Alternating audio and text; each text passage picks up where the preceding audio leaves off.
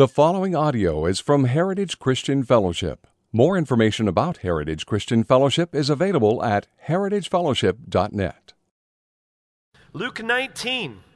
So last week, if you weren't with us, we we talked about the fact that the, the, the book of Luke is, is entering into a transition now.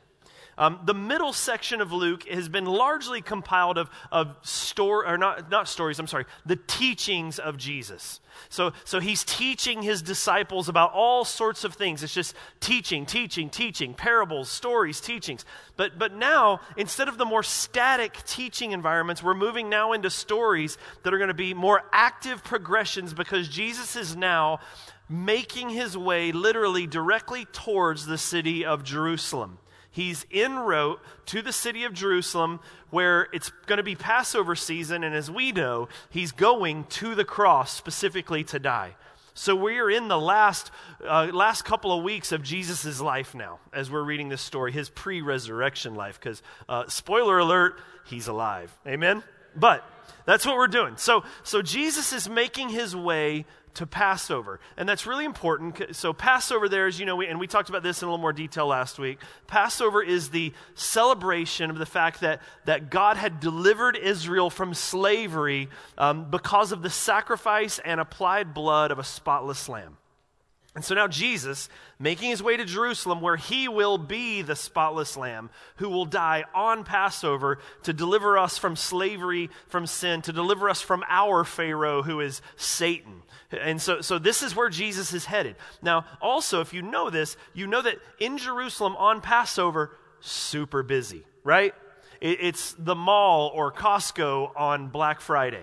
It, it's that kind of scenario. It's incredibly crowded because everyone is making their way there. And so as he's making his way there, um, we find even in verse one of our text here, it says, he, speaking of Jesus, entered Jericho and was passing through.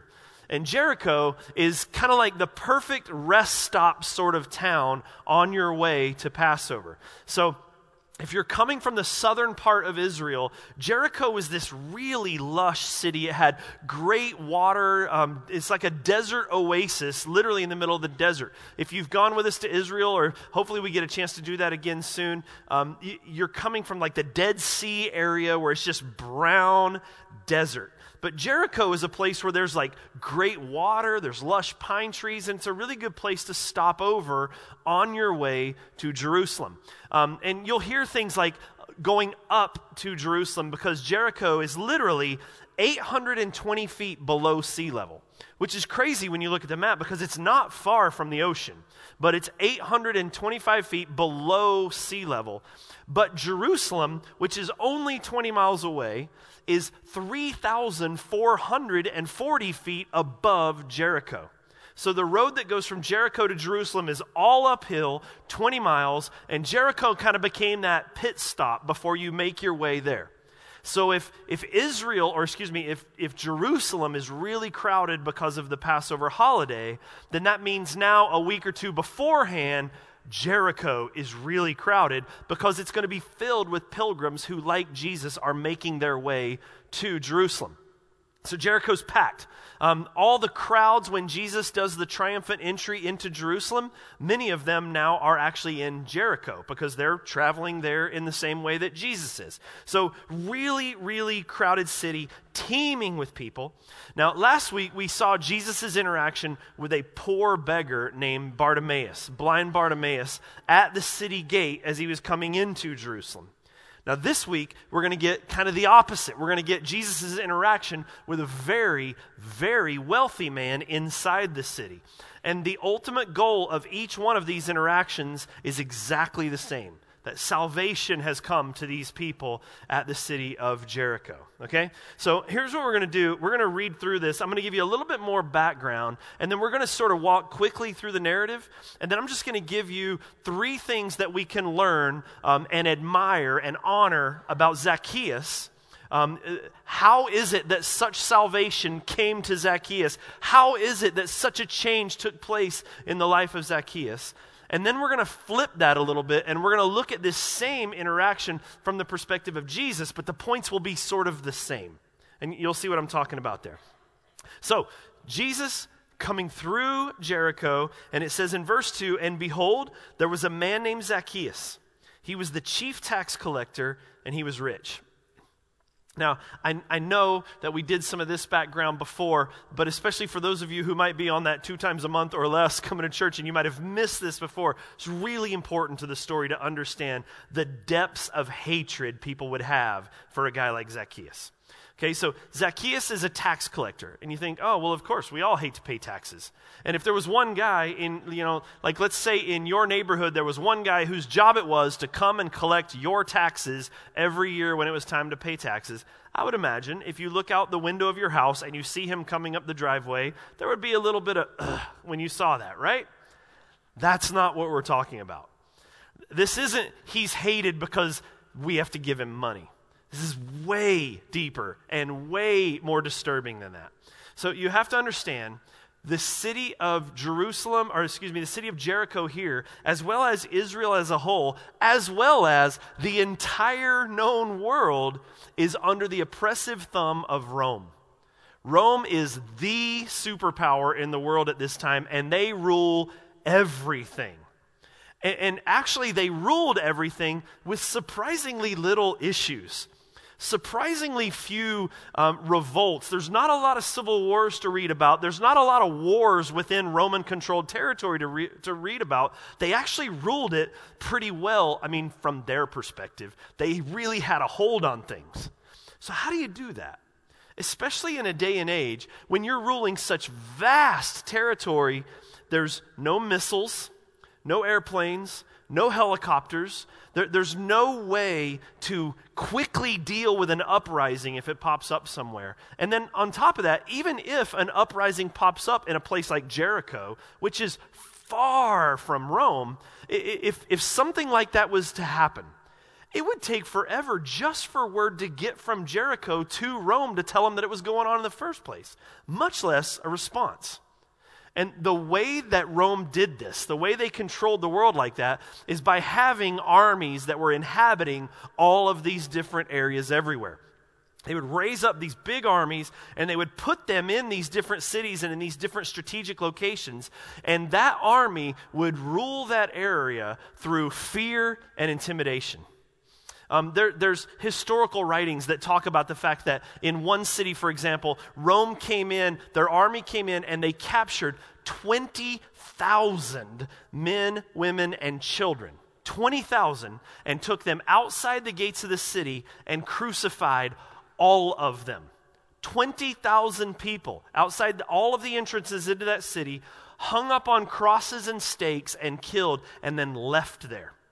And the reason was, anyone coming or going would see, this is what it looks like if you mess with us. We are in control, we are in charge, and it was it was an intimidation factor. It, it was to get ahead of and to say, you don't mess with us. But here's the deal. The armies that lived in those areas that uh, uh, that did such atrocities to the people like that were funded through the taxes paid by the people who lived there. And those taxes were collected by, you might say, native citizens. So that means an Israeli citizen would be hired by Rome to collect the taxes that fund the army, to keep the army trained, fed, and supplied so that they could continue to oppress your people. And just, you have to think, like, think how personal that is.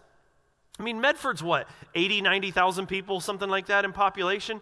Imagine twenty thousand people in Medford taken and put on each end of I five and crucified and hung there. We would know some of them, right? Some of them are going to be family. Like, this would become intensely personal. But now imagine your next door neighbor is the guy who goes and gets the money to make sure that that army is able to do that kind of stuff to you.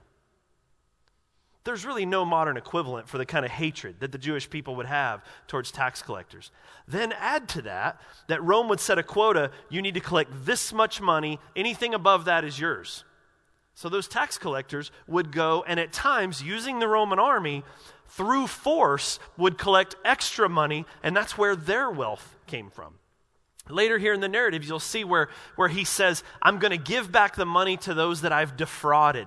That word is actually extorted, extortion. So he's saying, the money that I took from people through this sort of force, I'm going to give that back.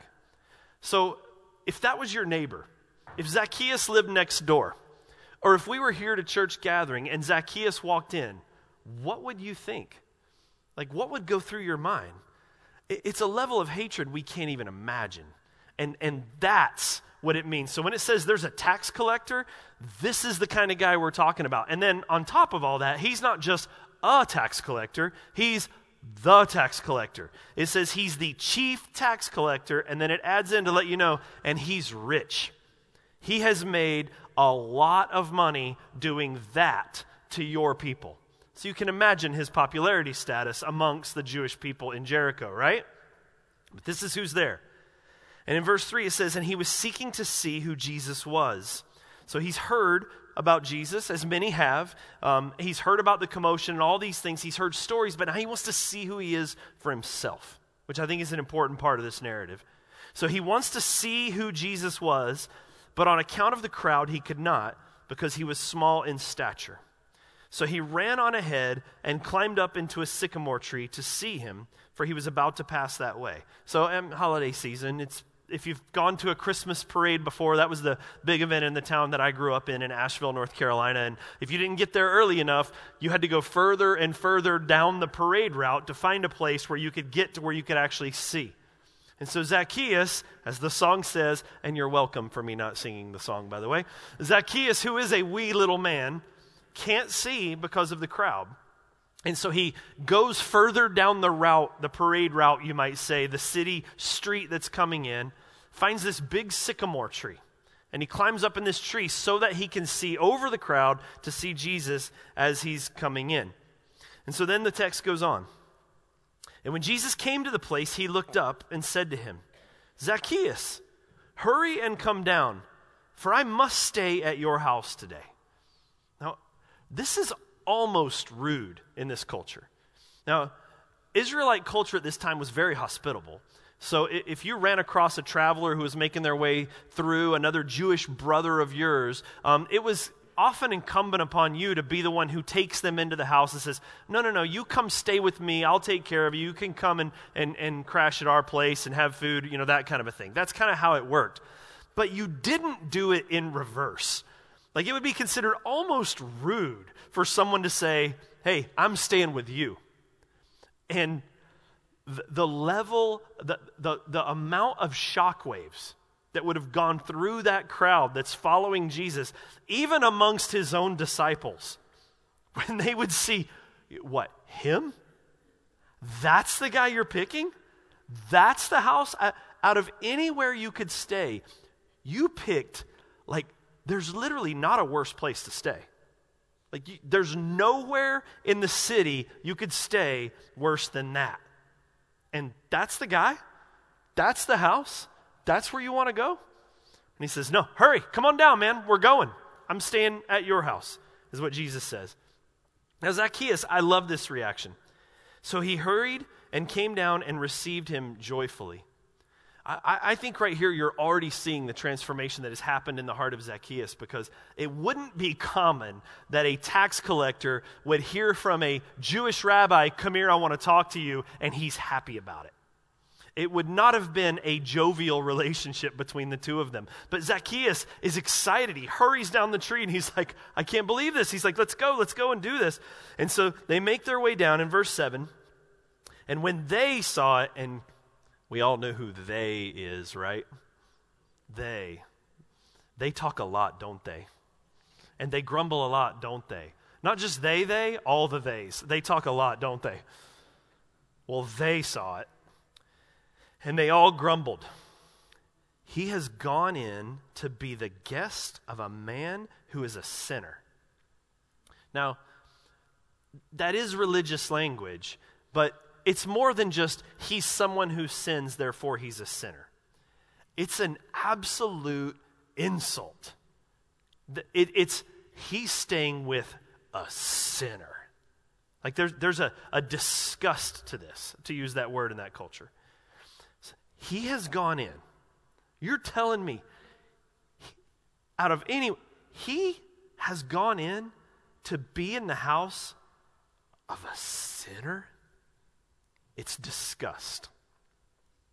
Zacchaeus, he stood and said to the Lord, "Behold, Lord, half of my goods I give to the poor. And if I have defrauded anyone of anything, I restore it fourfold." Now, this is more than the law requires. Um, the Jewish law, if you had taken money from someone, you were required to give it back, and I believe it was a five percent or something like that um, uh, uh, restitution fee, you might say, that you would give back to the person that you had wronged.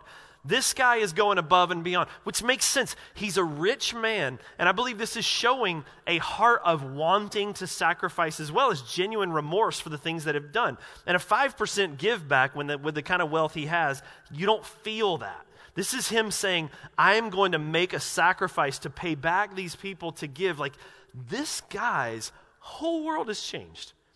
You're talking about a guy who has gone from looking down his nose at the poor, because everyone in the culture did that, um, to now giving half of what he owned to all the poor. You're talking about a guy who has gotten rich and made his living by extorting money away from everyone else, now not just repaying it, but four times what he had taken from them previously.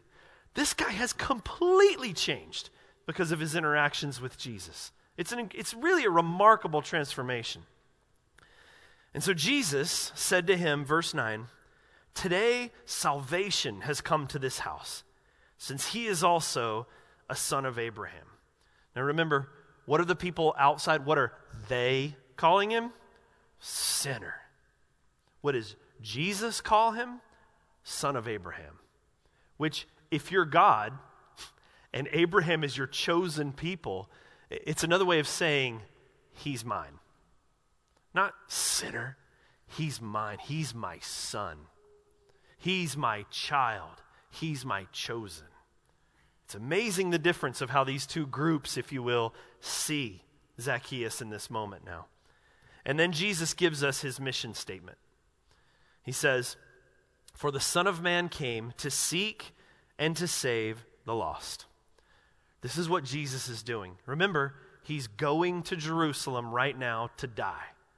And the reason he came is to seek and save the lost, the sinners, the Zacchaeuses, the blind Bartimaeuses. He came for that purpose, and he's tre- the, the only reason he's in Jericho at that time is because he's going to Jerusalem to die for the likes of Zacchaeus. His mission is to save the lost. That is the purpose and the will of Jesus Christ. Pretty cool story, eh? How many of us have heard this story before? Hands raised? Lots, almost everybody, right? Lots of us have. It's a pretty cool story, and it really is, and I hope our familiarity with it um, does not um, dilute the fact that there's a remarkable transformation that's happening here. I mean, it's really remarkable that this guy would go from the kind of person he is to giving all this away. Salvation has truly come. So the question is then, how does that happen? Like, how do we... Or whether it's us for our own lives or, or you for your own life here as you sit today, how do you get that sort of like life-changing, radically life-changing salvation to flow through your life? Or even as we're witnessing to others and sharing with others, like how do we lead people to this? Like, that's remarkable transformation that I think any of us would love to see happening either in our own lives or in the lives of some people around us that, that just don't know Jesus. So how do we do this?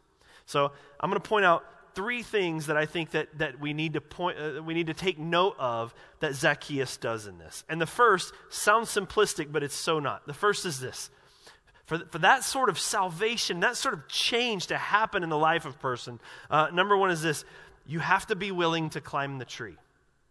And he, here's what I mean by that. No, no men, men don't climb trees.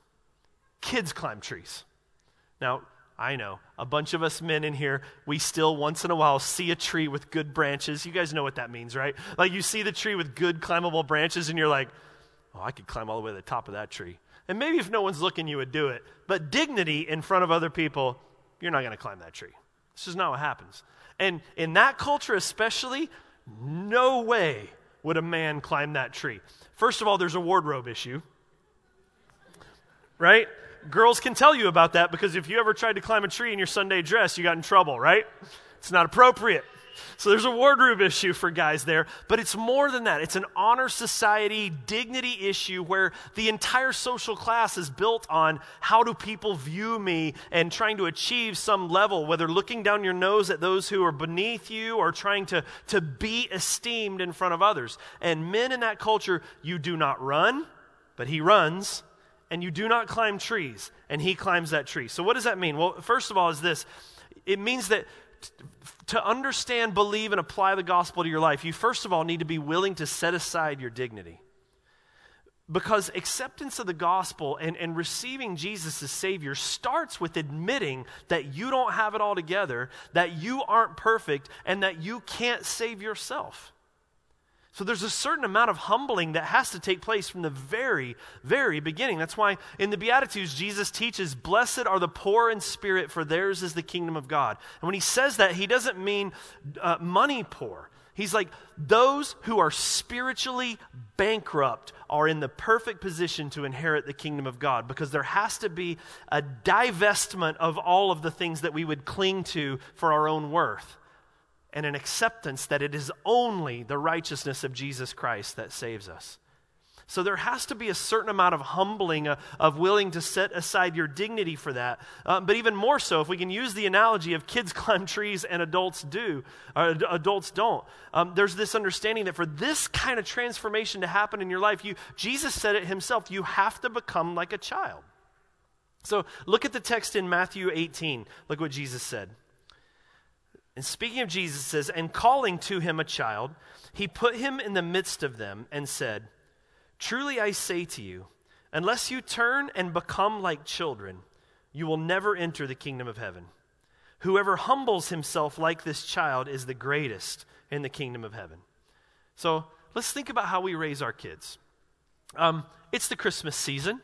And uh, it, if anyone has a small child in here, you, you probably are going to want to cover ears or get them out of the room really, really quick. I'm not going to be inappropriate, but I'm going to totally blow some Christmas surprises potentially depending on how you raise your kids.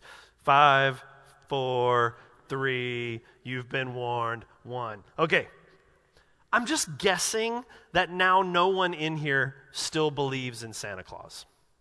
And I don't mean, don't get all historical, no, there really was a Saint Nick. He was actually this, nah, that's not what I'm talking about. I'm talking about Santa Claus, reindeer, chimneys, gifts. I'm just assuming there's no adults in here that do. And if one did, I would love to have lunch with you and just ask questions. Because I I just can't imagine the layers of delusion that, that you have to get through to believe. I, I can't imagine, like, what are the circumstances in your life that you haven't figured this out yet? Or have people in your life been the greatest trick players in the world and they have pulled this off on you? Because I want to meet them. But no one in here really believes that there's an overweight dude at the North Pole in a red suit in a sleigh pulled by flying reindeer, who's going to cover the entire world in twenty-four hours. I just traveled from halfway around the world. I know that can't be done. He's going to come down your chimney, even if you don't have one. We've never dealt with that as a society, have we? But he's going to come down your chimney, even if you don't have a chimney. He's going to pull that off. I know that one movie, the chimney just appears, right? That's a cop-out. Anyway, you don't really believe that in the middle of the night, he's going to land on your roof, come down your chimney or not a chimney, into your house. He's going to le- he's going to break and enter, not steal, leave, leave gifts because of a list you gave him when you met him at the mall a month ago. He's going to eat your cookies and milk, get back on the roof, and the reindeer will fly him to the next house. And yet we've never seen him. We've never taken photos, none of that kind of stuff. Like, nobody really believes that. Because at a certain point, you go, okay, all right. It, it's time to talk about reality versus fairy tale. And, and maybe we can bridge the two somehow and talk about the moral lessons behind them or the intentions or the, you know, that kind of stuff. But at a certain point, we as a society do say part of growing up is understanding what is reality and what is not and living in reality, right? That's what we say. Well, look what C S Lewis said. He knows something about uh, fairy tales and stories, does he not? Look what he said. As an adolescent, I would have been ashamed to have been found reading fairy tales. When you become a teenager, or so you are told, you can't read fairy tales. You can't believe in witches or other worlds or that sort of thing. As an adolescent, I would have been ashamed to have been found reading fairy tales. Now that I'm fifty, I read them in public, and this is a great quote. For when I became a man, I put away childish things, especially the fear of childishness. That's a money quote right there. Especially the fear of childishness. Let's talk for just a second about what we actually believe. Just being practical. We believe that God spoke the entire world into existence. That the first human couple was fooled by a talking snake. We believe that over a piece of fruit. We believe that God split the Red Sea. We believe in angels. We believe in all sorts of miracles. We believe that the earth is covered in a darkness that sometimes we can see visibly and sometimes we cannot. We believe there are two spiritual worlds in another dimension that are at war with one another, a, a, a dimension of light, a dimension of darkness. We believe that this battle is taking place. We believe that God himself became flesh and was born to a virgin as a baby. That he lived a perfect life, never sinned or messed up or dishonored his father even once. That he died on the cross. That he rose again on the third day. That he then lifted up into heaven, has ascended to the right hand of the throne of God. And that if we put our faith in him, that we will one day live in this new kingdom to come called heaven. That we will live with him forever. Now, there is an absolute element of childlike faith that is required to say, I believe that. And now you go, oh, man. So he's just saying that Christianity is just another fairy tale. Absolutely not. What I'm saying, Christianity is the reality that every other fairy tale points to. That's what I'm saying. That our, our obsession with superheroes, our obsession with happily ever after, our obsession with princess fairy tales and, and all of these sorts of things, that all of that points to a deep soul understanding of the reality that those things are true. And a deep understanding in our soul that knows that Jesus is who he says he is. But if we just take the approach of the way that the rest of the world is now and we just look at it and go, yeah, but it's, it's not reality based on what we can see, you'll always be outside of the salvation that Jesus has to offer. Because understanding comes after faith. We saw that in last week's story, right? So this is true. You, you remember... One of my favorite, there's actually a lot of movies now about this, like, don't really grow up. I haven't seen this one yet, but I heard that the new Christopher Robin movie is about that, and somebody said it's a tear fest, so I'm not watching that one. But um, but one of my favorites is Hook. Remember Hook? With uh, Robin Williams was in it. And, and, and there's one scene in there where one of the boys from Neverland is talking to a police officer, and he says to him, he's, I've forgotten how to fly. And the cop says what? He says, one does. But the gospel says one doesn't have to. The gospel says, no, no, no. There's a reality here that we are called to put our faith in. And Zacchaeus, he was willing to say, I'm willing to look like a fool in the eyes of other people to believe in something where the rest of the world would say, you Christians, you just believe in fairy tales. And we would say, no, no, no, no. Your fairy tales point to the reality. And one day our faith will be made sight. So to be saved and to be transformed by the Spirit of God takes an element of willingness to, I'll just be a kid and climb the tree. Amen? Number two, you have to get over the crowd. You have to get over the crowd. I think this one's awesome to think about. So first of all, what crowd? In the story, what is this crowd? It's a nasty, self-righteous, legalistic, moralistic crowd. It's they. That's who this is. And so here's the deal. Zacchaeus has heard about Jesus, but now he can't see him. He's never seen him for himself, and now he can't see him because of the crowd. And he refused to settle for seeing Jesus through the crowd and the stories he had heard.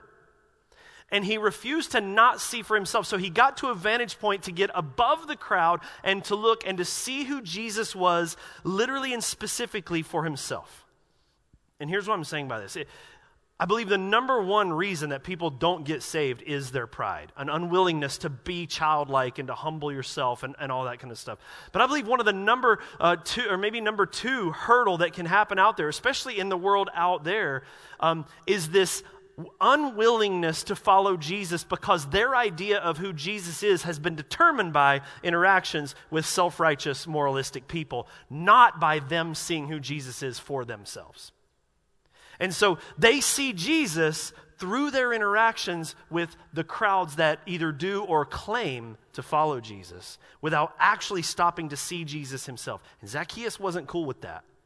He said, I'm not going to let my interactions with these crowds that follow him be the thing that determines who he is. I need to see for myself. And too many people won't walk through the doors of the churches because of their in, the inconsistencies that they believe they see within church people, because of legalistic or, or pride or any of those kinds of things. And if they would just, if, if we would lead them, or if you're here and you're that, maybe you're here, the only reason you're here is because you came home from th- for Thanksgiving. But listen, if you will get past, look, there are lots of inconsistencies among people who follow Jesus. This room's full of them. I am the chiefest. Like, we are all that way. I will never try to prove to you why hypocrisy in the church doesn't exist. It's not true. It absolutely exists. But here's the thing. If you would push past and go, I don't want to forget the crowds that are following. I, I want to see who Jesus is myself. If, and, and we do this through his word. The Bible tells us the, that the Word became flesh, that this is who Jesus is. We learn about this from here. If you go to the book yourself, you know what you see? You see, here's an example. Every time, every time that there's an opportunity to either choose the religious person or the sinner, every time he picks the sinner, without exception. Just in the book of Luke alone. Luke seven, there's a woman of the streets versus the religious leader. Luke ten, there's the Samaritan and the Levite. Luke fifteen, the elder brother, the younger brother. Luke nineteen, where we are now, the infidel collaborator or the religious self-righteous crowd. And who does he choose to go to their home? Who's the house that he picks?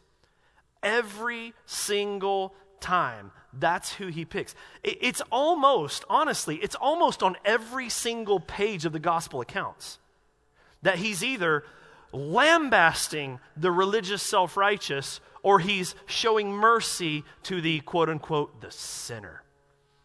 And you go, why is that? Because the self-righteous don't need him. They think they got it all right. They think they're doing okay. They're not the pl- It is always the one who's the farthest from Jesus when they hear about the grace of Jesus that, that seems to be able to see it or respond to it the soonest. And that is throughout the scriptures, you see Jesus. And see, here's the deal. In many places, because of interactions with the church or with Christians or with hypocrisy or whatever, many sinners believe that Jesus's uh, demeanor towards them is that he wants to chew them out for their sin and squash them. That is not what you read when you read the gospel accounts of who Jesus is. He's calling out the self-righteous and showing mercy to the sinner who will humble himself and come before him. And so, can I just encourage you, listen, get over the crowd. Like, just get over they. They are terrible. We are terrible. Like, all of us that are, like, that sounds bad, now you're mad at me. That's not what I mean. But, like, the model, the goal is not the righteousness of the people that follow Jesus. It's the peop- the person who the Jesus followers are following. And, and here in the Word, we have this incredible opportunity for you to see who he is. And look, don't miss out on him because of a legalistic upbringing. Don't miss out on him because you think something, but you've never really looked for yourself. Find out for yourself. See who he is. And then, and for the Christians that are in this room, let me say this as well. We should be in the Word even more because we now have the responsibility to be the body of Christ. So we are now the manifestation of who Jesus is to the rest of the world. So in reading the Gospels and seeing who Jesus is, we get the opportunity to go, does my life look like this? And am I accurately, accurately reflecting who Jesus is to the people around me? Or am I actually reflecting the very people that Jesus seemed to avoid in places? And that can be a tough gut check, but a healthy one for the church to do.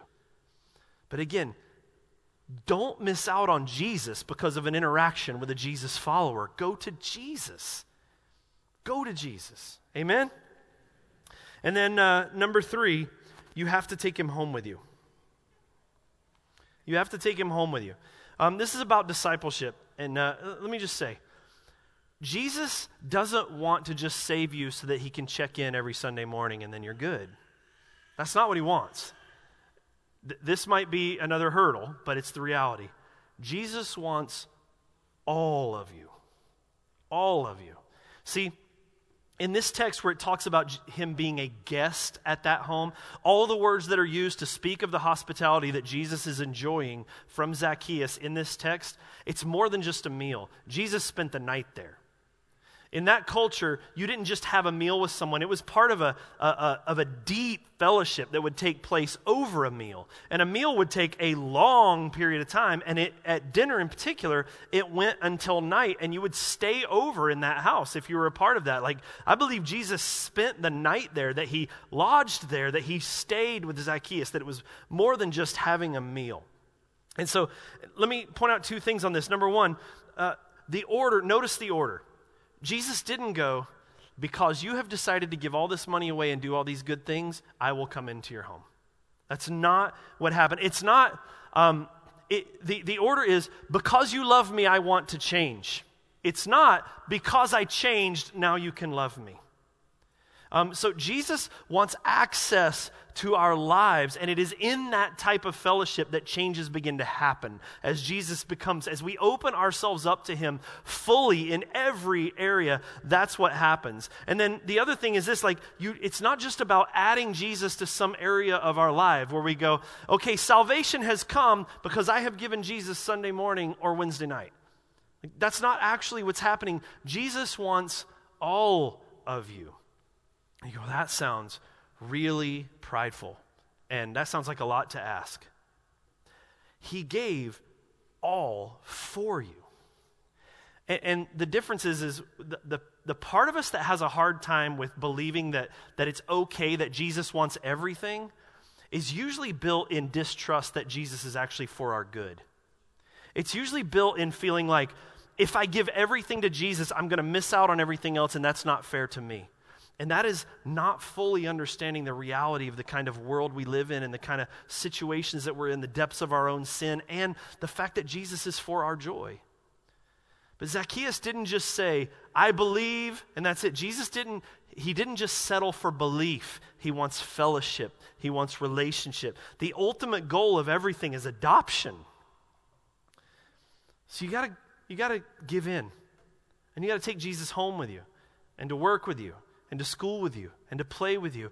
And it's about opening our lives up to the reality of who Jesus is. And I'm telling you, when you do that, he does crazy things, incredible things, but but things that you will find that you will want him to do joyfully, just as Zacchaeus did. So you want to see the kind of transformation that has happened like Zacchaeus, whether it be in your own life or those that you're trying to lead to Jesus? Man, those are the things you tell him right there. You say, first of all, you've got to be willing to climb the tree. Childlike faith and set your dignity aside. You've got to be willing to climb the tree. Number two, you say you got to get over the crowd. Like, stop worrying about hypocrisy. Stop worrying about the whole comparison game. That's not the gospel. Get rid of all of that kind of stuff. And then number three, open your life to him. This isn't just a Sunday morning deal. This is about our lives and all of us. Amen? Okay, now three things quickly about how this is made possible from the asp- from the, the view of Jesus. You guys are going to start coming to the eight thirty service because I've already gone longer than I did the eight thirty service. But here it is. Here's something to think about from Jesus' perspective that even makes this possible. Number one, what's point number one? Anybody know already? Jesus was willing to climb the tree. Think about this. He's on his way to Jerusalem to die in that very moment. Jesus was willing to climb the tree for someone like Zacchaeus. He was willing to climb the tree for someone like the blind beggar at the side of the road. That's the whole reason he came. Number two, Jesus got over the crowd. I want, think about this. I think this was a powerful one for me to be thinking about uh, the last couple of days. But think about this. Zacchaeus would have been the guy that all the religious people would have pointed fingers at and said, it's a sinner. Look at him. It's that tax collector. But that's not actually who they're talking about anymore once Jesus comes into Zacchaeus' home. The person they're talking about with scorn is Jesus, not Zacchaeus. And the reason they're doing it is because of the shame of Zacchaeus that they are now associating with Jesus. You guys see that? Look at him. He's with a sinner. Church, that's what happened on the cross. On the cross, he became familiar with all, all of our shame, all of our guilt, all of our sin was laid upon his shoulders, though he was perfectly innocent. And he was insulted and mocked and ridiculed because he had taken on our shame and our scorn. And he was fine with that. For the joy set before him, he got over the crowds that would point fingers. Because remember, all that scorn pointing at Jesus, you could read it as if they're yelling it at you. And he was saying, I'll take you anyway. I'll take on that scorn so that I can save Jeff. That's an incredible thing. That's an incredible thing. And then the last thing is this. Jesus takes us home with him. Jesus takes us home with him. The Bible says this, in my Father's house are many rooms. I'm going to prepare a place for you. If it weren't so, I, I wouldn't have told you that I was doing this. And he says, but I'm going so that what? Where I am, you may be also. The end result of salvation is not just more polished people. The end result of salvation is children in the house of God. The, the goal of Jesus is not, just think of it this way. Like God doesn't go, you're saved, and I look forward to seeing you on Sundays and on Wednesdays. But in the meantime, I'm kind of busy. I do have a universe to run, so just hang tight on your own. But I'll see you on Sunday. I'll see you on Wednesdays. I'll see you like uh, V B S when you're a kid. I'll see you during those periods of time. But the rest of the time, you're sort of on your own. I'll see you later. That's not what he's doing. The plan of God is he's raising children in his household. And one day, we will be with him in eternity forever. Ever and ever and ever. And I think that's a beautiful, beautiful picture. Don't you, church? So listen, if you're here this morning and you have never put your faith in Jesus Christ, I want to encourage you. Will you come talk to me? Come talk to one of the other pastors. Tap someone on the shoulder near you and just say, hey, how do I do this? But come talk to me because you, you need to meet Jesus. And I mean, meet Jesus for yourself, okay? And then for the rest of us here, for the church, I want to encourage you guys, listen, be in the Word. Read the stories of Jesus. Read about the life of Jesus. And, and be in that place where you can not only worship and celebrate the salvation and the gospel applied to your own life, but to go, how do I reflect that reality to everyone else? As opposed to, how do I represent the very thing that Jesus came to abolish? Like, that's the call of the church. That we are the body of Christ and we want to reflect that. So that means, uh, and if I could push on this one too, church, like have friends that aren't in church. Like strategically, find people, like whether it's in your offices, finding a place that you can be a regular, uh, coaching Little League, doing something like that where you can build relationships with people that don't know you. Understanding that they've probably had some bad church experiences or some bad, you know, whatever experience. They might have wrong understandings and they definitely don't know exactly who Jesus is and how much Jesus loves them. And then take that as an opportunity to go, I get the opportunity to bring light into this place and, and to be a picture and a testimony of who Jesus is for them in a way that they haven't ever seen before. And watch and see how fun that is. Watch and see what it's like to see Jesus using you to bring people to salvation in Christ, whether you're just bringing them to church, whether you're leading them yourself, whatever the case may be, it is a joy to do. Amen, church? Let's stand and pray.